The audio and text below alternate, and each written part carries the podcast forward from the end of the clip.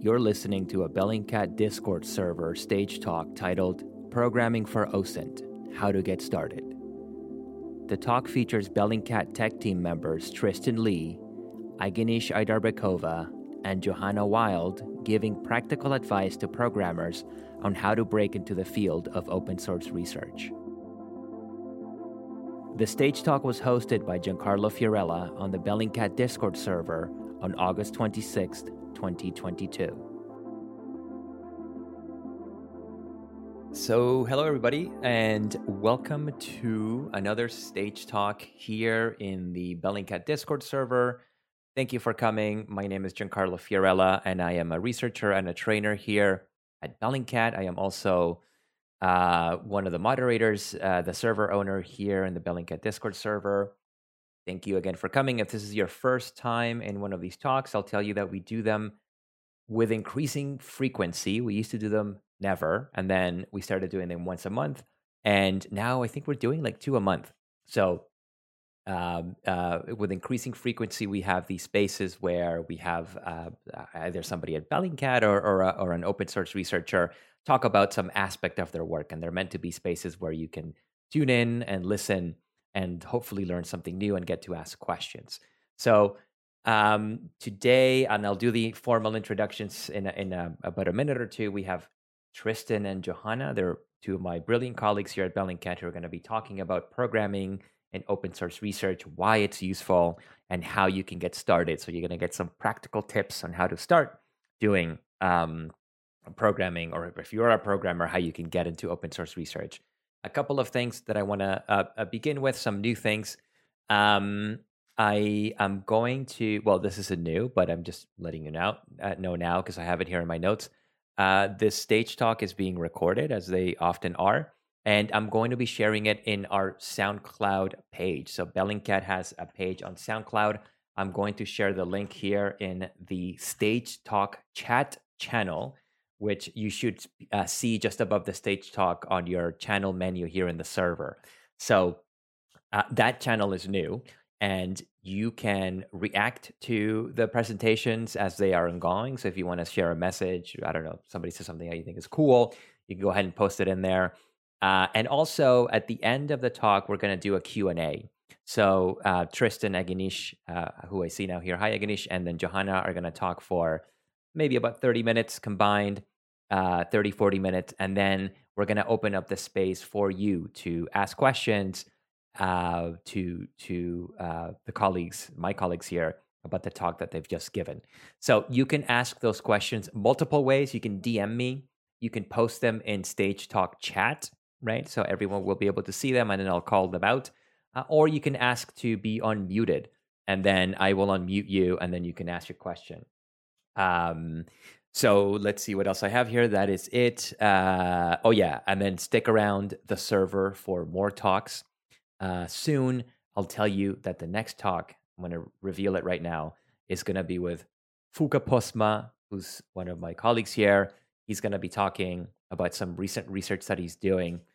Uh, that he's been doing. And also, he's going to post a challenge to the server. So, this is a new, and I hope he does this because I've, I've just said that he will. And it was an early idea uh, that I'm revealing here. He had the idea to post a challenge, a geolocation challenge to the server. So um, that's probably going to be next week. Stick around for that. Come to Foeke's, Foeke's talk, and he'll uh, post a challenge that you can participate in.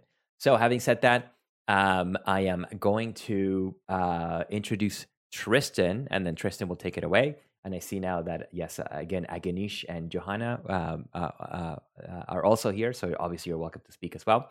Uh, Tristan Lee is a data scientist at Bellingcat. His work tends to focus on analyzing and visualizing extremist and conspiracy theory communities online with a particular interest in far right and white nationalist networks. Tristan is here to talk to us about programming in OSINT, why it's useful, and how to get started. So, uh, Tristan, thank you so much for being here, and the microphone is yours. Thanks, Giancarlo. Uh, can you guys hear me? Yes. Great. So yeah, uh, thanks, uh, thanks everyone for coming. Um, uh, I wanted to do this talk because uh, since starting at Bellingcat um, and uh, kind of getting the uh, the staff icon uh, on uh, this Discord server. I've gotten a lot of DMs from people asking, uh, "How do I get started in programming?" Um, like if they can, if I can give them any uh, like resources or point them in a direction. It seems like there's a lot of people who want to learn how to program, but aren't really sure um, how to go about doing that. So, and in particular, like how to go about doing that in the context of uh, using it for open source research. So, um, I want to give this talk to kind of give some different perspectives on how uh, some of us have learned programming and why we found it useful. So, uh, um, yeah, so I guess maybe a bit of background, uh, just a bit of uh, context. Uh, what is programming? Uh, so, programming typically involves writing a, per- a computer program to perform some task, usually written in a particular programming language. So, the task can be pretty much anything. So, including, you know, finding the billionth digit of pi, or uh, displaying a website, or figuring out whether an image contains a dog or not, which actually is like incredibly difficult. And um, there are a lot of different programming languages out there, and it can be overwhelming. Um, and a lot of people have very strong opinions about which programming languages you should learn, which ones suck, which ones are great. Um, and uh, but just in from what I've seen, the most common programming languages, especially in the um, in, in the OSINT uh, community, are um, Python, R, and JavaScript. And Python is a, uh, pretty general purpose language. Um, it's kind of the de facto standard for um, data science, but it's also used for a ton of other things. Python is the main language I know and use, um, and uh, it's the one that uh, we use most commonly um, for Bellingcat projects. Um, R is most is often used for statistical and uh, scientific computing, and uh, also data science. It's very common in specific fields like bioinformatics um, and uh, some other academic fields. Um, and JavaScript is really the kind of most commonly used uh, language for um, anything involving websites. So you know, making web if if your website looks pretty, chances are uh, there's some JavaScript in it. So that's like a very very brief uh, overview of what programming is. And um, so I guess I'll start off. As, um, so uh, the first question I have is uh, how and why did you learn programming? I think uh, the way we're going to do this, I'll answer it first, then I'll um, let um, my colleagues, um, Johanna and uh, Aiganysh, answer this. So, uh, how and why did you learn programming, Tristan?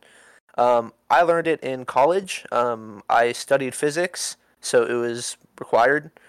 The first course I ever took on programming was uh, used the C++ language, um, and honestly, it did not stick at all. Like it went in one ear, out the other. Um, and uh, I didn't really uh, care about the kind of programs I was writing in C++. Cause, um, and I'll talk about that in more detail um, in the third question. Uh, I started using uh, Python um, and Jupyter Notebooks for physics and basic data visualization for another course I was taking and um, that kind of started to stick more because I actually uh, was interested in what I was in the kinds of programs I was writing.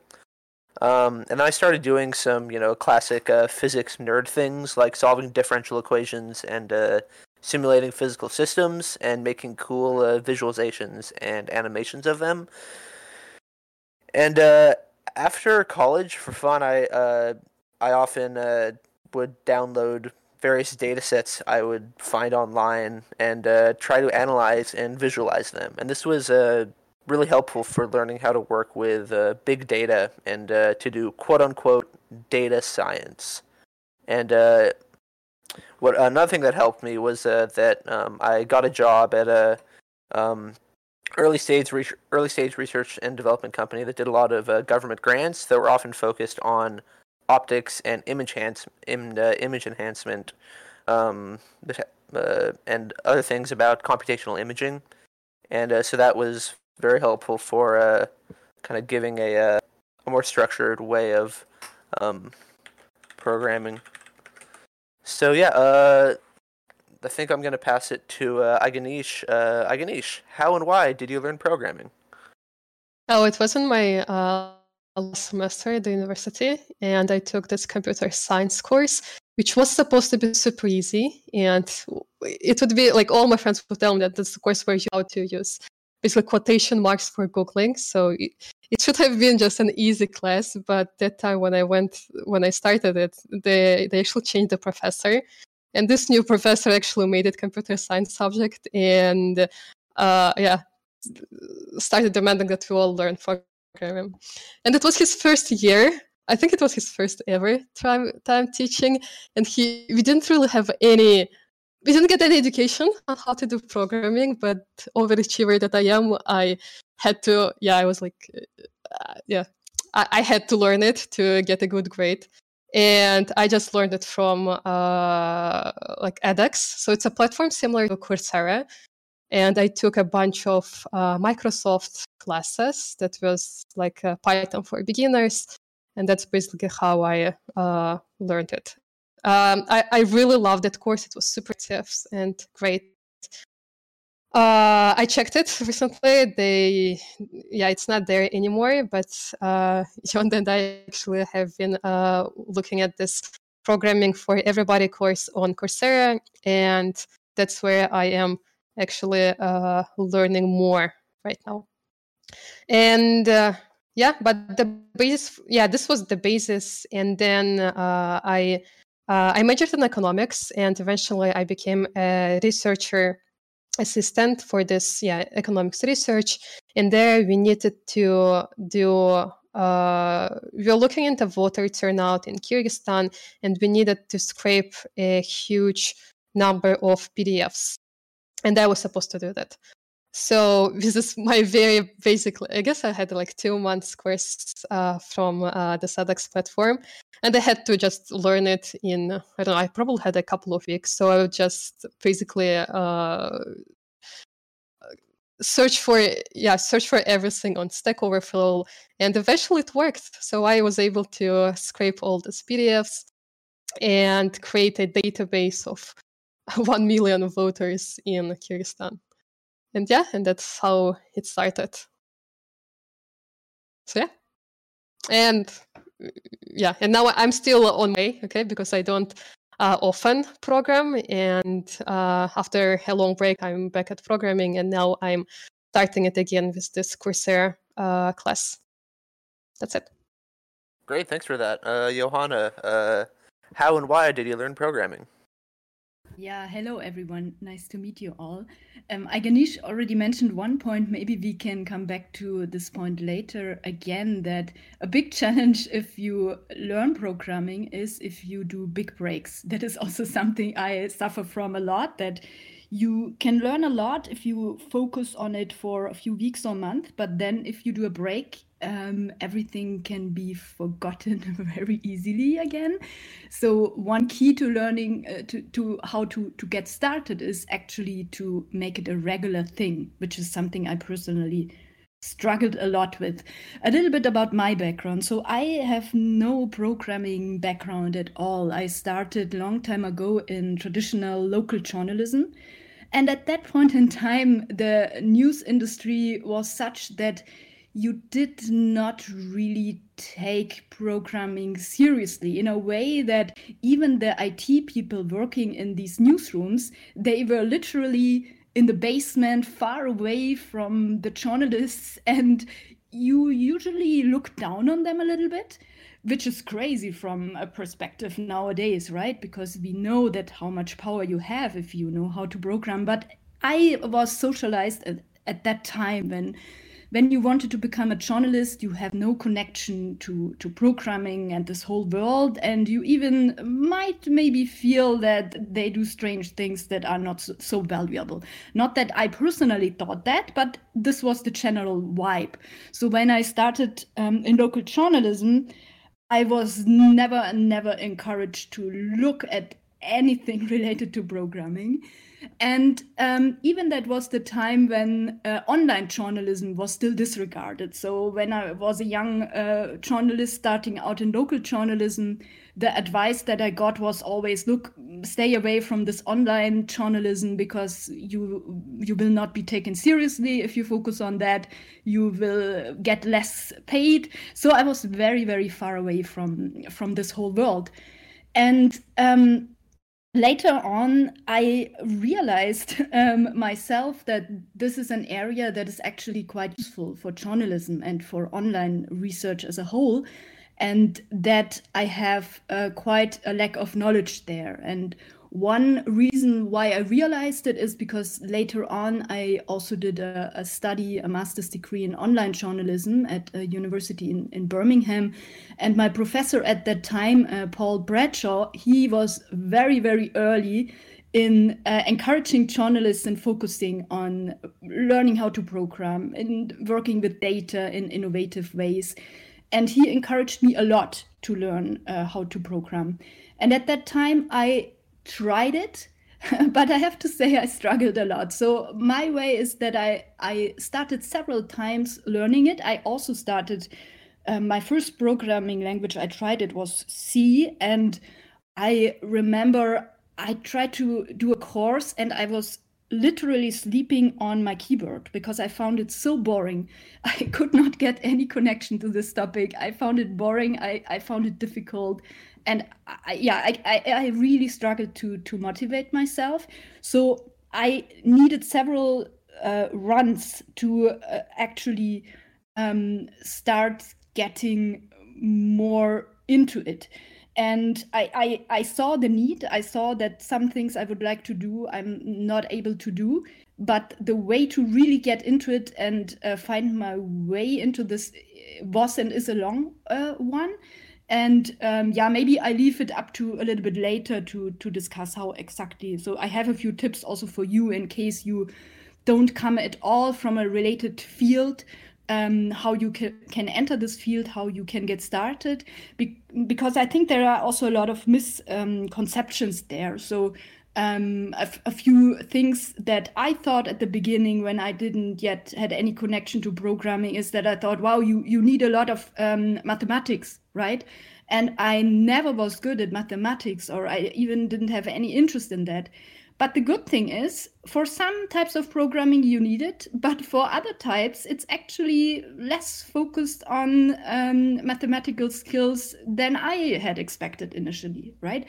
And there are few uh, misconceptions like that that you maybe naturally have if you don't have any connection to this field. And it's quite interesting to learn that in some ways it's it's way easier to learn programming how you might think. Uh, you might have more fear of it than necessary in case if, if you're one of those researchers um, like myself who come from complete different fields with no connection to, to this area. Yeah happy to talk more about this a little bit later on. Thank you. Great thanks johanna. Um, so i think my next question is uh, what are some cool applications of programming in uh, open source research that you've used so I'll uh, just briefly talk about two that um, I liked or that I did. Um, so in October 2019, a wave of protests uh, um, erupted in Iraq, and there was a lot of repression by uh, government um, forces and militias. There was just like horrible footage coming out of people like getting tear gas canisters to the head and um, a lot of but um, the problem was a lot of the or one problem was like a lot of the footage um, was being deleted from Twitter and other social media platforms because it was getting you know mass reported or you know like it showed violence or so. Um, one thing, so one thing I did is I wrote a script to automatically um, archive, uh, download and archive videos posted with one of a set of hashtags. So, for example, you know, like if a if a tweet contained the hashtag Iraq protests, um, or something like that, then um, this would uh, download the tweet. This would uh, find the tweet, download the video, and uh, archive it to uh, um, to some storage. And uh, I and I ended up archiving like dozens of gigabytes of video, most off a lot of which ended up being deleted later. So um, uh, that was a that, that's kind of an example of a fairly basic um, program you can write that can actually be quite helpful um, to journalists and researchers.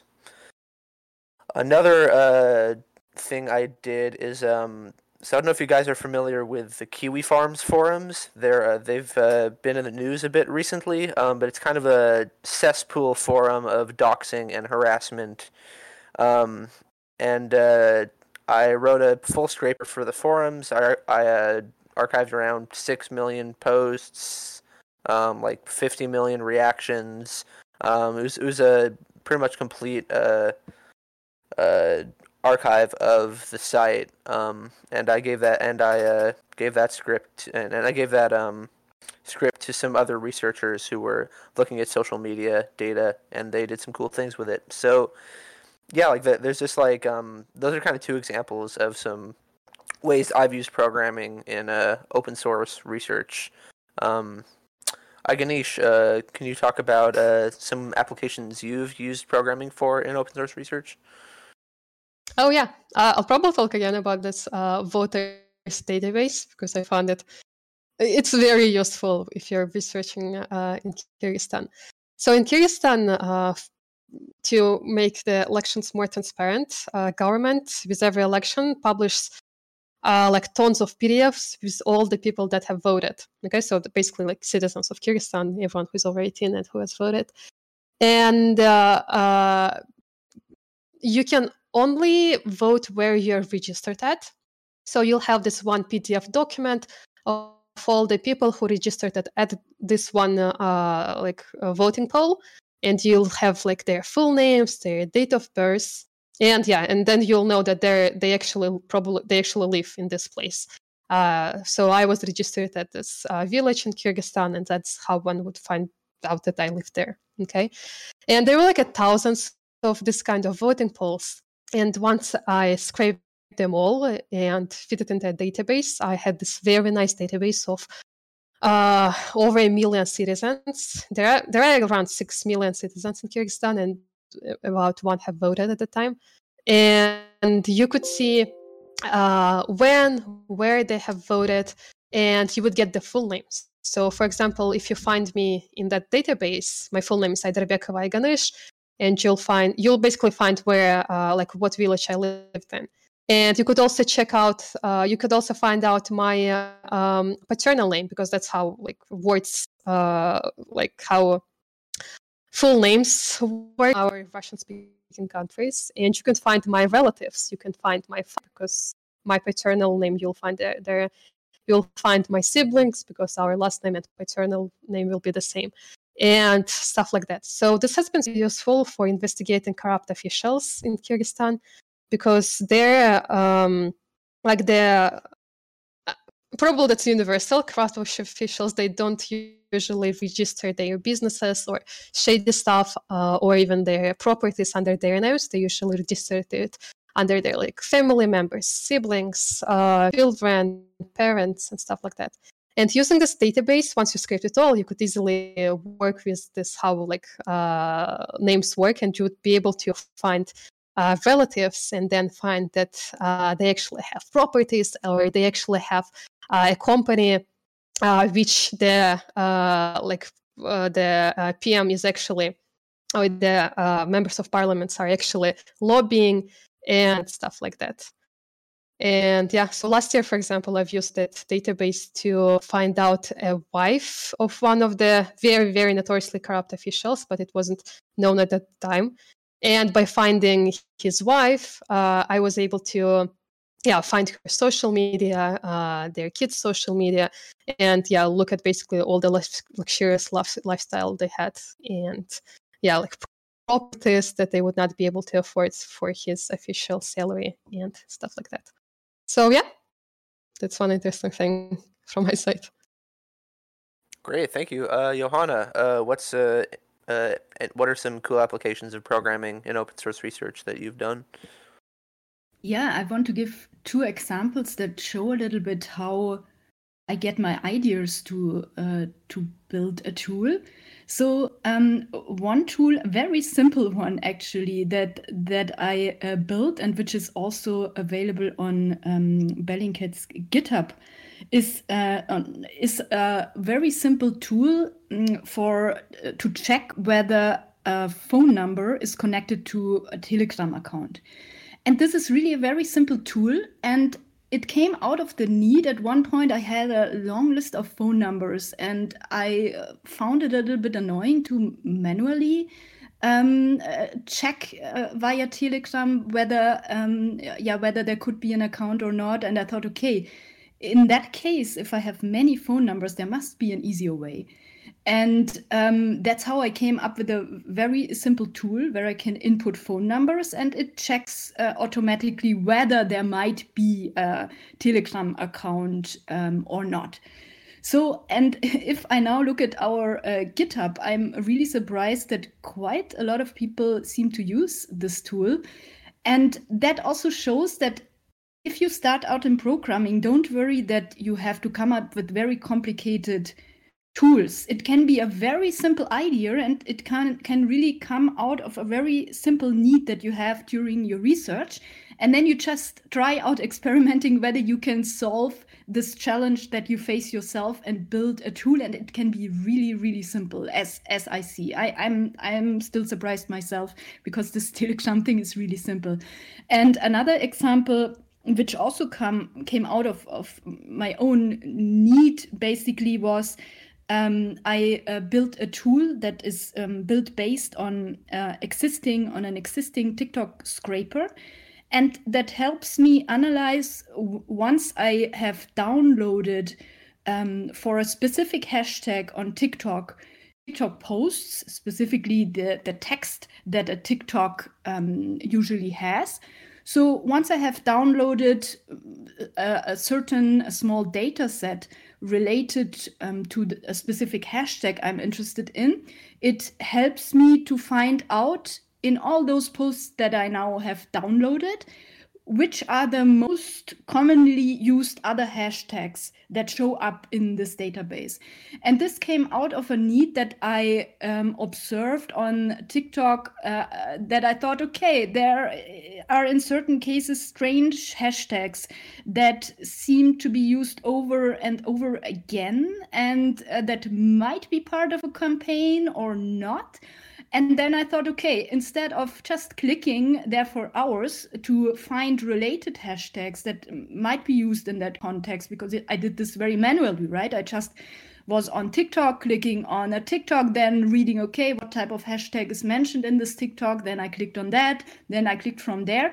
That is all fine. That, that is a big part of the open source um, research workflow but i thought okay is there any easier way for me to do this just to um, to check how can i find out related hashtags hashtags that are used together very often? And that's how i came up to to build this type of tool which i also still want to develop a little bit further based on other needs that i now have. So that these are some simple examples that I think can show you if you're already an open source researcher, then in your day to day life, you will come across a lot of challenges and a lot of things that you would like to solve by automating it a little bit. And that could be a good way to get good ideas for first simple projects if you want to learn programming. Yeah, that's great. Um, so uh, now uh, I think uh, we want to discuss a bit about some advice um, we have for learning programming. And I think the biggest piece of advice that I have and that I've seen is uh, what if you're trying to learn programming, uh, what you learn is not going to stick if you don't really care about what you're learning. So, uh, like I mentioned, the first time I learned programming, it was with it was with a course. Um, with C++. So we were just doing like I don't know things I didn't care about, um, like just basic like education, like uh, kind of kind of the standard like learning how to program uh, programs, and uh, I just didn't care about you know finding all prime numbers below a thousand, like things like that. So I didn't really uh, so it didn't really stick. So and kind of more broadly, like there's a lot of tutorials out there that walk you through writing code to do various things. Uh, you can copy and paste the code and run it, and it works, which can definitely be nice. But the problem is, if you rely too much on that, you're learning how to read code and copy and paste it, but you're not really learning how to write code. That being said, like a lot of coding just kind of ends up being stitching together various answers from Stack Overflow, but that but that stitching together requires how uh, requires you to understand how programs work. So so to sum it up, my advice is don't spend too much time doing tutorials. Focus on a project that you're actu- actually interested in and do it. And uh, another piece of advice um, is just don't spend too much time trying to decide the perfect programming language for you to learn. Um, just pick one and do it. Um, basically, all programming languages can you can do anything in any popular programming language. Um, like they all have like the same you know constructs like loops and stuff. And uh, learning one will kind of teach you most, get you most of the way of like kind of th- thinking about how to program. But um, yeah, just just pick a language and learn it. Uh, yeah, Aiganysh, do you have any tips? Um, I yeah, first of all, I totally agree with you, and uh, yeah, something as Jon has also mentioned, staying consistent is also the key. So when I first learned programming, it took me around two months to get the basics, and I learned only from this free course, so it's quite easy to find those, and you'll also get the exercises, so you can pra- can practice uh, quite nicely. And for me, a great thing uh, that helped me was also having a project. So in these two months, uh, once I've done it, I have uh, basically scraped this whole like lots of PDFs, which I've never done before.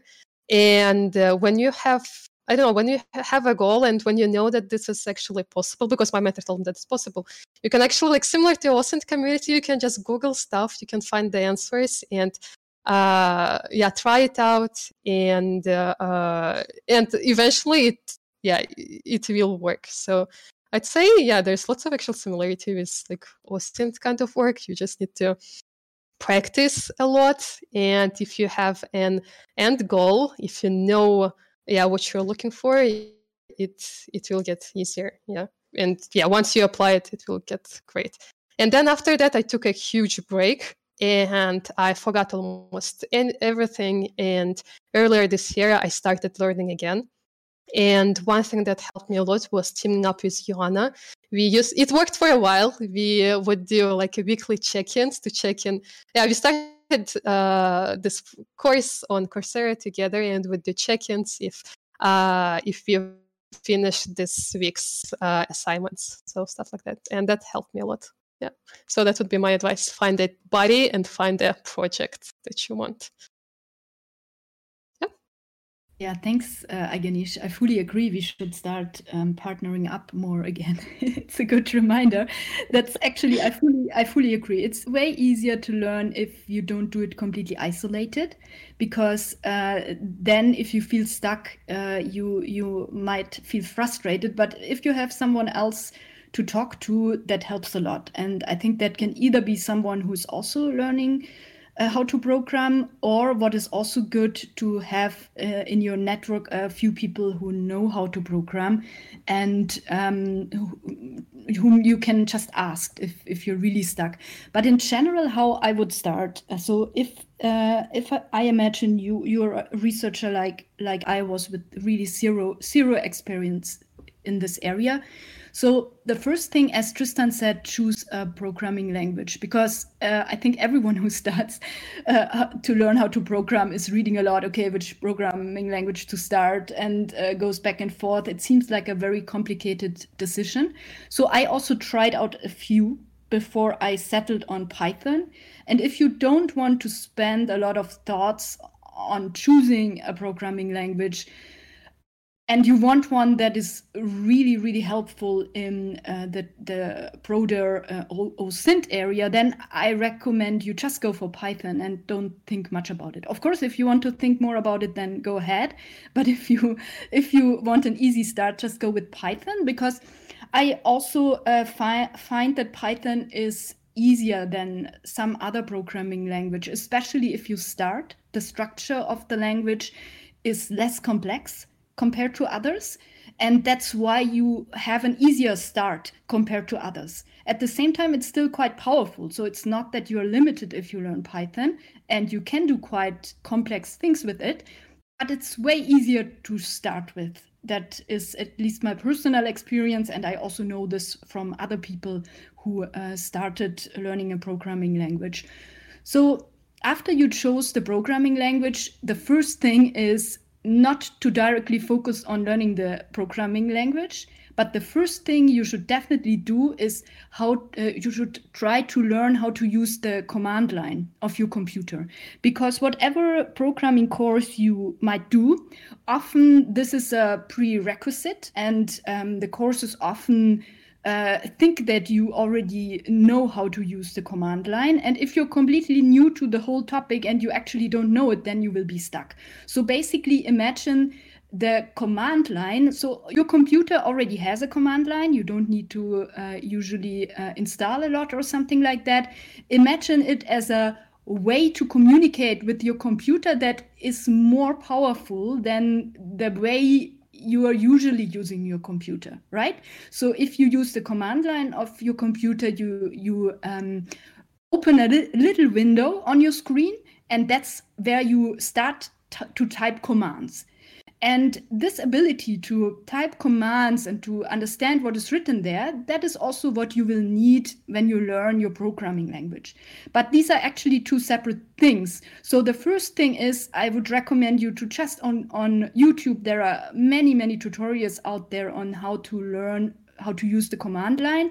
Just Google uh, a tutorial command line and then add whether you use uh, Windows or Mac because it, it might be a little bit different. So choose a tutorial for um, the system you use and spend enough time to use this command line. So that is really important because I, at the beginning, was a little bit too quick with the command line, but then you get stuck also with programming because uh, you don't know how to type in commands. And basically, it means command line means you can type in and speak with your computer and give your computer um, commands and a programming language uh, is basically the same, right? So you work a lot with commands, and we really need this this command line. So don't don't try to skip it. Don't try to make it um, faster. Spend enough time to learn how to use the command line. And I know this can be a bit boring too, right? To, to open this, to type in things there, it might uh, give you the impression that it's boring, but spend enough time on that if you're completely new.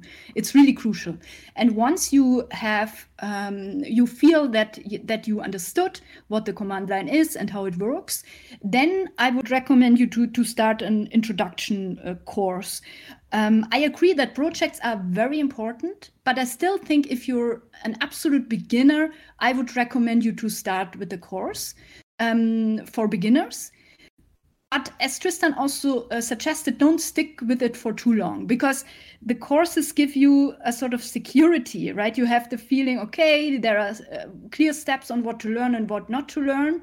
And then at the beginning, I personally had a big fear of leaving the course and doing an actual project because I didn't feel ready.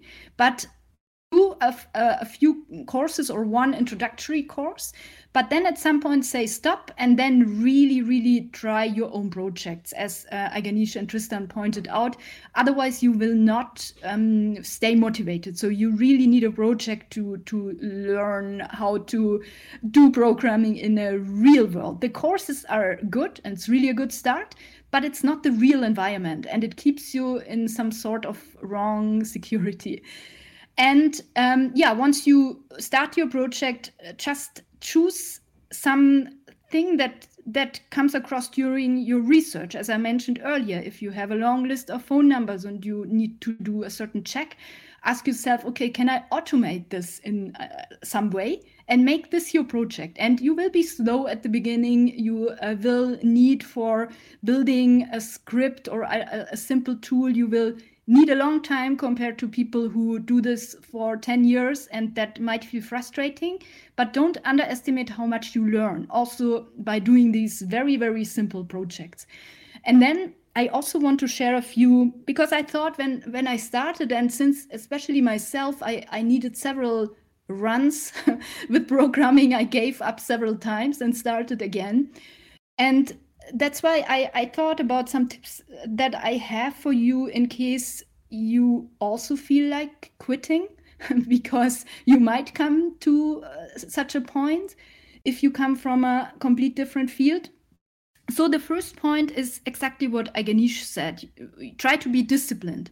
Try to do it on a regular basis, and not only every two weeks, every eight weeks, but try to do it if possible at the beginning every day. So even if you don't have much time, try to do do it half an hour every day um, because otherwise you you start forgetting and you feel like you make no progress but you could do a lot of progress just if you are consistent and don't focus on during that time if you say you take every day half an hour don't focus on what you want to achieve because you will be slow at the beginning focus on the process of learning and try to have some fun with this so the next thing is which was also already mentioned that I had the challenge. I felt incredibly bored at the beginning with these programming languages. I was just so bored and had really difficulty motivating myself. And once again, as uh, Tristan and Aiganysh mentioned, you need a goal. So when you start, already have some projects in mind, even if you have no idea how to implement them, have some projects in mind that you would like to implement some tools that you would like to build in the future because this can keep your motivation up. The goal that at one day you you can start building this and you can make this real. If you don't have a goal you will you will stop. And one la- last or nearly last thing so one crucial thing for me was to change the mindset because I come from a very different field. I'm I'm very used to the field of journalism and also I know the the world of researchers, but I didn't know this this whole programming field. And what was most difficult for me at the beginning was that you get so many error messages right? You try to do something you you try to uh, write some lines of code and you think oh yeah i'm i'm fine that works quite well but then nothing works. And if you do research the good thing is usually if i'm stuck with research i try things another way. So if i don't find a certain type of information i go to another website and check whether there could be some information. I uh, check facebook right? You have various different ways if you're stuck what you could still try. In programming i often felt like i run against a wall because you don't have these 10 options that you can try out. You need to get it right otherwise you get constantly error messages. And at the beginning it really feels like an insult. So it can feel like a personal insult. You have put so much work into it and you still get error messages and that was the big shift that I had to make in my mind that error messages are not bad. They are not an insult to me. They are actually something good because it gives you a feedback. And then it can sometimes even be fun to try to find a solution to this. And yeah, that, that is very important. Maybe Tristan can tell more about it, how you can find joy in getting error messages and getting uh, getting across these situations where you are stuck. But in these situations, usually you can Google an error message at each time, or it helps to work together with other people, or to even know people in your network uh, who have more programming experience as you have. And one very last thing, and then I'm done. So I also remember that when I started being interested in learning how to program I I realized by now without this having uh, it was not something conscious but all the programming courses everything you read everything you saw on youtube it was always presented by men. There was not one woman i saw for years and years. And looking back this had an impact on me to be honest. I i wasn't i wasn't aware of it but it really had an impact and gave me the feeling that programming is a very closed world and um, something I even don't want to be part of because it's it seems to be only for for a few men who uh, have have their nice groups focusing on that together. And um, nowadays there are way more materials and resources coming out that that are also provided uh, by women and not only by the typical white male programmer that uh, you you might expect to see. And uh, for me it had an impact on me. It might have for some of you too. So try to find alternative resources that are a little bit more diverse that help me also a lot to get my motivation up for this yeah, these were just a few tips from my side. Thank you. Thanks. That was uh, that was great. Um, Giancarlo, have we gotten any questions? Yeah, uh, not yet, but uh, I I have some questions that I'm going to ask.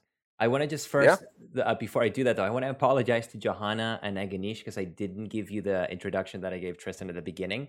I didn't know that you were coming, uh, so I'm very sorry for that uh, I gave Tristan a nice intro uh, with some text that he sent me, and I didn't do it for you. I'm I'm, I'm sorry. Uh, obviously, uh, Johanna and Aiganysh are, are members of the of the tech team. Thank you. Um, and uh, yeah, together, it's it's the three of you, and and Logan is in the tech team as well, and Miguel as well, right? It's the tech team, I think. Uh, yeah. pretty well represented here. So, so yeah, my apologies again. I'm very sorry, and, and thank you, thank you for coming and for sharing that with us. Um, okay, so we've got about 15 minutes for Q and A if you're listening, you can un you can raise your hands. I don't know how to do it. I know what it looks like when you do it, and I know how to unmute you.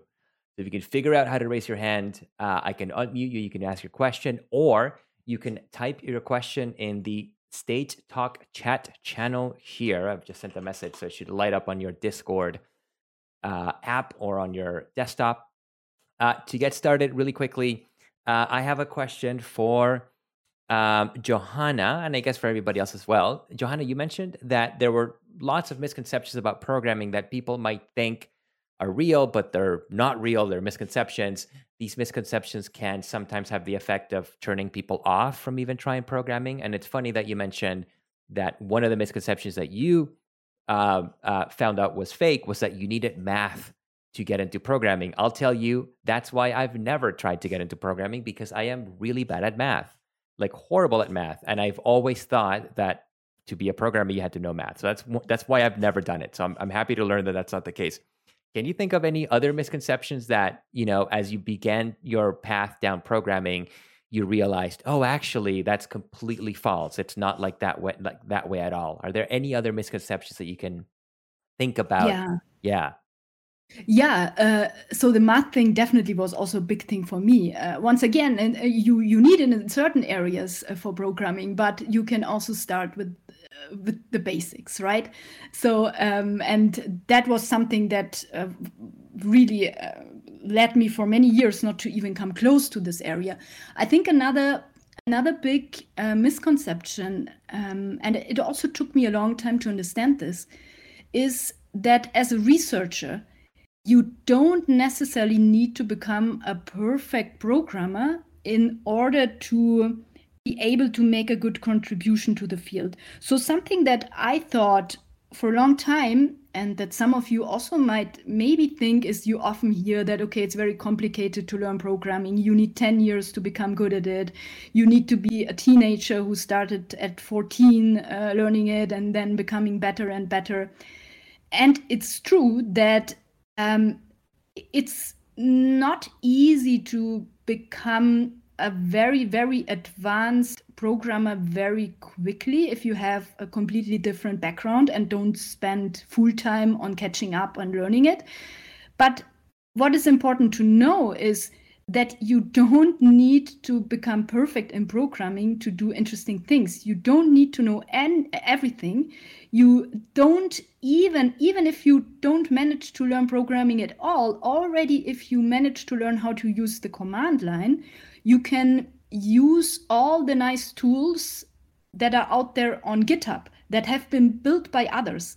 And in my mind in the past i didn't really make a difference between you need to have 10 years experience in order to build a tool uh, before you even start using a tool. I, I didn't make any difference. And the thing is in our field there are so many people who have no idea how to program and have no idea how to use the command line. And actually we, we recently uh, we did this year a survey um, with 500 open source investigators who answered that um, basically only one out of four people were able to use tools that are available on GitHub. And on GitHub, it's a code sharing platform. You can imagine it like a social media platform for code where uh, developers upload co- code and tools. And usually you can use these things for free. And to use these things, you don't need a lot of programming. It is good if you understand a little bit, but you don't need 10 years of experience and learning to be able to do this. So the next thing is if you learn a little bit and you work together with other researchers who have no idea at all, you will be able to contribute a lot, even though if you feel you're not a, programmer because you don't have enough experience, you're still so far ahead compared to others even with uh, learning it for one year that you will be able to do a lot of interesting things and i think nowadays the skill becomes also more and more important in the industry which means that honestly if you're searching for a job at the moment as an open source researcher and you teach yourself a few skills a, a little bit of programming skills I think you have often better chances um, getting the job because employers also realize more and more that being able to automate things to a certain extent is um, is quite important and is a good skill to have. So don't don't think you need to know everything. A little bit, a little bit of experience helps a lot. And yeah, that was for me a big big learning that took me a long time to understand. Thank you so much for that, Johanna. That's uh, yeah, it's it's always fascinating to hear people's journeys through learning a new skill because you always you know picture yourself, you know, would I have made those same decisions? Would I even have had the courage, you know, to get started? And uh, again, I haven't had it yet because I think uh, I'm just so bad at math. Uh, but but I'm happy to hear again that you don't have to be good at math to be a, a programmer. So thank you so much for sharing that. We got a bunch of questions in the Stage Talk chat channel. One here from Strategist. I'm going to post this one to um, either Aiganysh or, or Tristan. What uh, from strategist again? Hi, strategist. Strategist asks, what kind of tools do you think are the most needed in the OSINT space at the moment? Yeah, so um, we actually, um, like like uh, Johanna said, we uh, uh, had a big survey uh, asking researchers what uh, the kind of tool their tool needs were, and we published an article on that.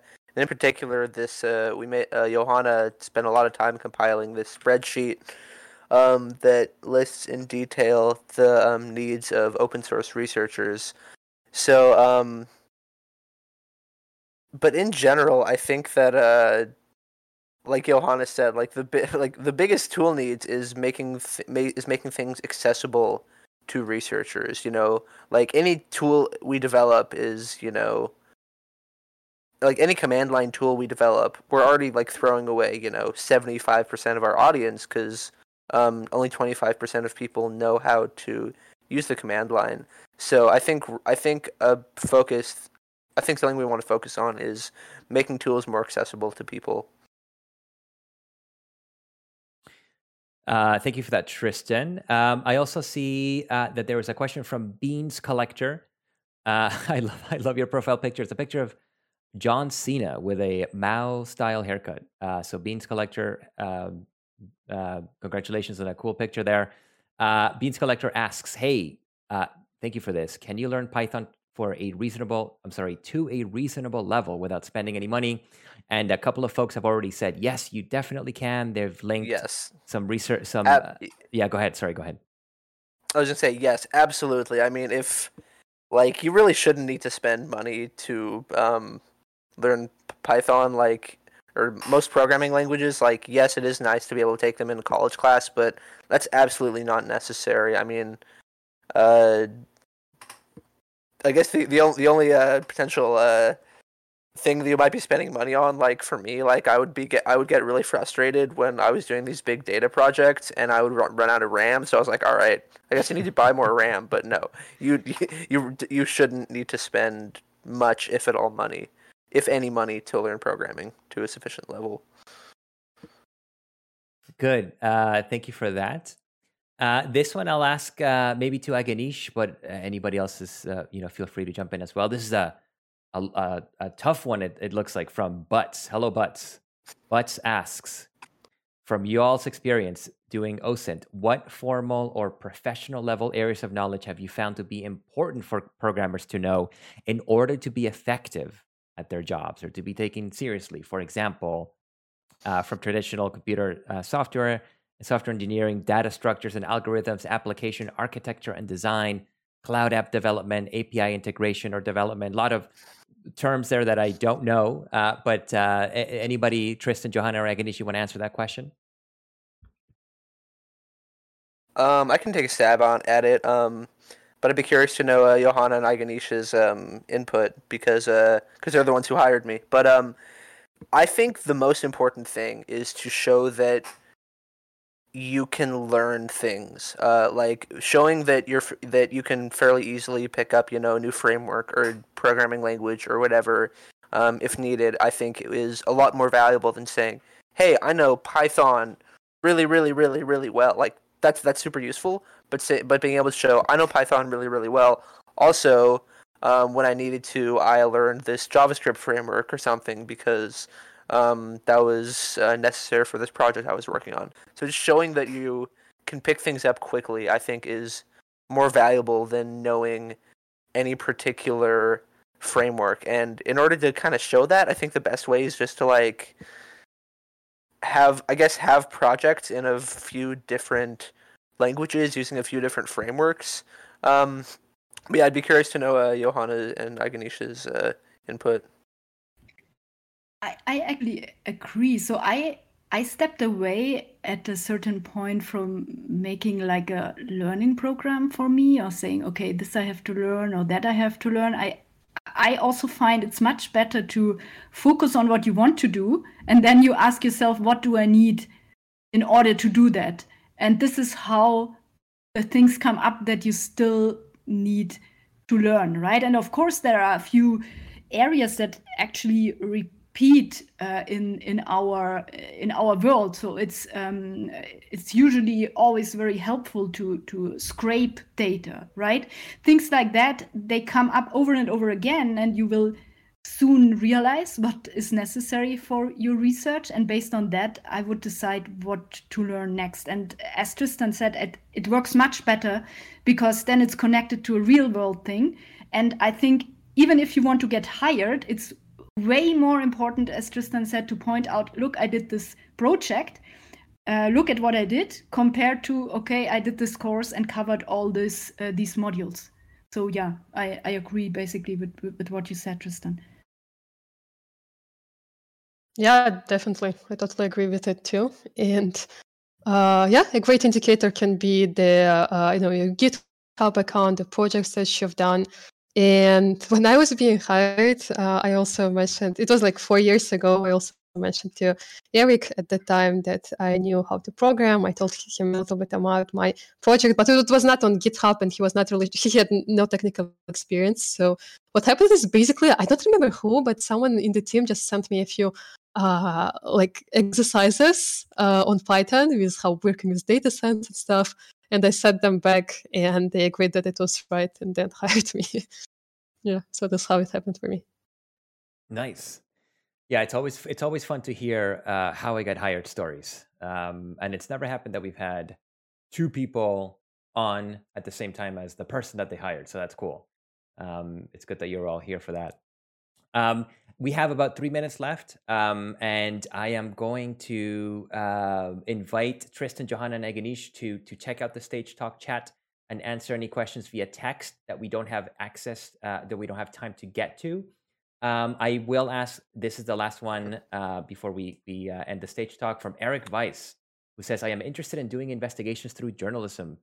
Um, for travel as well as crime, are there any databases or programs available that any of you guys use for your research? Oh, as I as I read that, I realize that's a really uh, complicated uh, question. I think, and, and might have a, a complicated answer. But do any of you want to answer that question before we um, we end off today?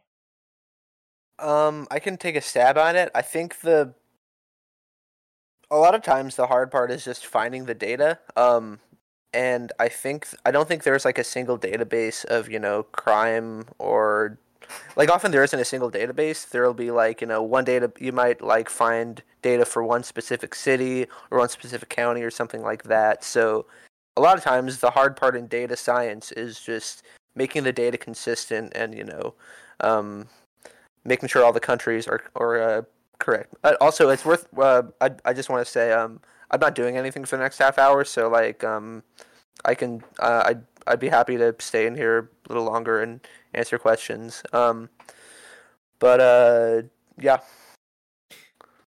Thanks for that offer, Tristan. I do want to end. Uh, I do want to sort of close the record the recording here to keep it at an hour, just because then we have consistency in the um, in the SoundCloud products, the um, uh, the stage Gotcha. talks being an hour. But thank you for thank you for your time, and uh, you know if you want to hang out on the server, obviously, and like chat with people here, um, always welcome to do that.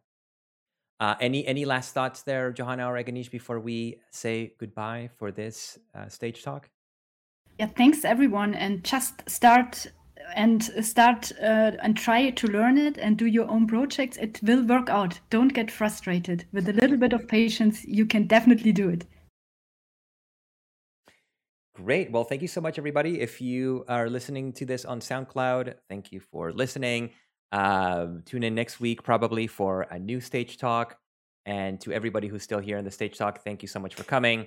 We'll have more of these in the future, uh, more often, hopefully. So thanks again. Have a great weekend. And thank you to our guests for coming. Have a good one. Thank you for listening to the Stage Talk. If you'd like to catch a Stage Talk live and ask the guests questions, join the Bellingcat Discord server by visiting www.discord.gg forward slash Bellingcat. The music you've heard is titled 1983 by Ben Elson and is courtesy of Epidemic Sound.